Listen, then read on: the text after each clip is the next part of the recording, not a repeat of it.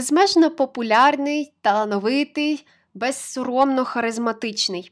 Миколайчук став тим, кого сьогодні називають секс-символом українського кіно. На його честь називають астероїди, ним захоплюються найвідоміші люди планети. А Ліна Костенко, натякаючи на простоту його духу, складає про нього ось такий вірш. Його в обличчя знали вже мільйони. Екран приносить славу світову. Чекали зйомки, зали, павільйони, чекало все. Іван косив траву. Іваночку, чекає кіноплівка. Лишай косу в сусіда на тину. Іди у кадр, екран, твоя домівка. Два виміри і третій в глибину. Тебе чекають різні дивовижі. Кореспонденти прагнуть інтерв'ю. Москва, гран-прі, овації в Парижі. Іван косив, у халеп'ї траву. Всім привіт! Це подкаст «Українське кіно». Мене звуть Настя Саковська. п'ятнадцятого червня сорок першого року народився відомий український кіноактор, режисер, сценарист і справжня ікона українського кіно Іван Миколайчук. Це саме от той дядько, якого я розмістила на обкладинці цього подкаста. Що означає ця дата для України? Наприклад, те, що наступного року буде вже вісімдесят років з дня його народження. І я не знаю, як ви, але я вважаю, що варто було б вже почати планування всіх заходів, присвячених постаті митця. «Тіні забутих предків», «Білий птах» із чорною ознакою, «Пропала грамота», всього тридцять чотири ролі, дев'ять сценаріїв та дві режисерські роботи за сорок шість років життя. Важко не погодитись, що якби Миколайчука так швидко не забрала хвороба, то й українське кіно було зараз зовсім іншим. А я бідний, нещасливий, нещасливий, нещасливий. Степ широкий, то мій сват, шабля люлька, вся родина, сивий коник, то мій брат. Іванові Миколайчуку дуже пощастило. Початок його кар'єри приблизно співпав із відлигою. Тоді режисери могли менше соромитись проявляти себе у кіно і не обов'язково знімали пропаганду. На відміну від тогочасних колег, Миколайчук не міг похвалитися особливими партійними зв'язками. Якщо бути точнішим, то він був простим хлопцем із сільської багатодітної родини. В цей факт потім довго не могли повірити режисери та діячі культури. Звідки у цього сільського лобуряки такий талант? Звідки така харизма? В спогадах сучасників Миколайчук постає як аж надто солодкий хлопчик. І це, до речі, я не від себе кажу. Це така цитата. Коли про нього розповідають біографи, то переважно згадують, як Параджанов захоплювався постаттю Миколайчука. Побільше наводять його відому цитату «Я не знаю більш національного, більш народного генія». До цього це був Довженко. Кінець цитати. Але так було не завжди. Насправді Параджанов навіть не хотів слухати молодого, нікому невідомого актора, коли той прийшов на проби «Тіней забутих предків». Режисер вже навіть затвердив Геннадія Юхтіна, російського актора, якому, до речі, нещодавно виповнилося вісімдесят вісім. У спогадах Параджанов розповідає.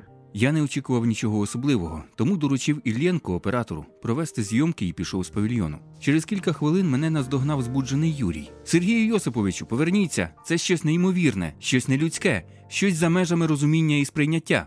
Злякавшись, що я пішов, Іван побілів. Йому здалося, що він мені не сподобався. Так зізнавався актор потім. І в ньому ніби щось прорвалося. Він зачарував нас. Юний, дуже стурбований. Він світився дивовижним світлом. Така чистота, така пристрасність, така емоційність вихлюпувалася з нього, що ми були вражені. Забули про все, навіть про те, що вже затверджено іншого актора. Не дивно, що акторською грою Миколайчука захоплювались і у Європі. Біографи розповідають, що в сімдесят першому році під час кінофестивалю «Фест» у Белграді із ним захотів познайомитися Ніл Армстронг. Той самий Ніл Армстронг. Він тоді скористався становищем та домовився про зустріч із Миколайчуком, аби сказати «Іване, з тобою я знову готовий летіти на місяць». Ну, звісно, в цієї цитати є безліч інтерпретацій, це така собі легенда, втім, їм точно відомо, що вони були знайомі. Згодом, до речі, іменем Миколайчука назвали астероїд головного поясу – вісімдесят два сорок чотири Миколайчук. Танцювала риба з раком, риба з раком, а петрушка з пастернаком, з пастернаком, а циб... А цибуля з часником, а дівчина з козаком. Цілком можливо, що прізвище Миколайчука могло б прогриміти і на весь Голлівуд. Численні джерела розповідають, що актора неодноразово запрошували в Штати, але перешкодою ставали радянські закони. Вдова Марія Миколайчук згадує.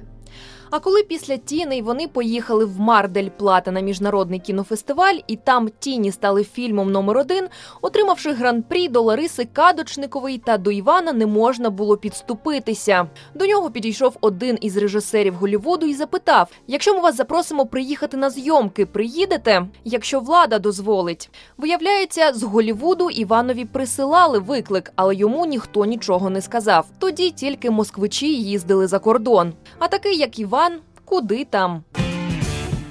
Ну, якщо в США знали і поважали Миколайчука, то що вже казати про Європу? В сімдесят першому році під час зйомок фільму «Третє після сонця» з ним захотів познайомитись сам Жан-Поль Бельмондо, який якраз тоді був разом із французькими кінематографістами. Бельмондо тоді дуже хотів познайомитись і запросив Миколайчука в бар. І коли їм почали нав'язувати перекладачів, француз категорично відмовився. Цитую: «Якщо акторам, щоб зрозуміти одне одного, потрібен третій, то акторство тоді взагалі нічого не варте». Кінець цитати.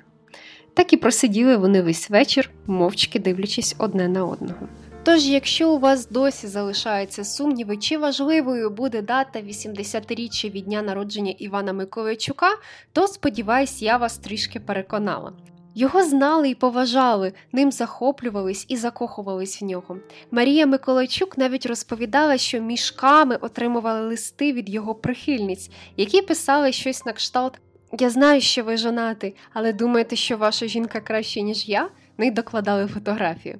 Сьогодні він би, мабуть, викладав акторську майстерність та режисуру, зміг би відзняти ще десяток кіношедеврів.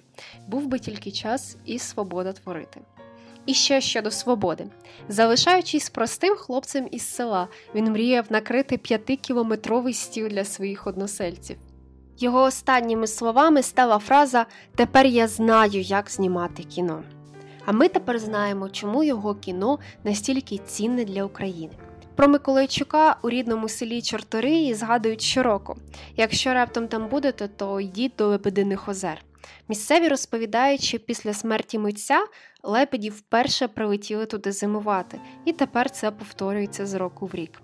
Пташок навіть назвали Івановими та постійно ними опікуються. Кажуть, що це його душа повернулася на рідну землю.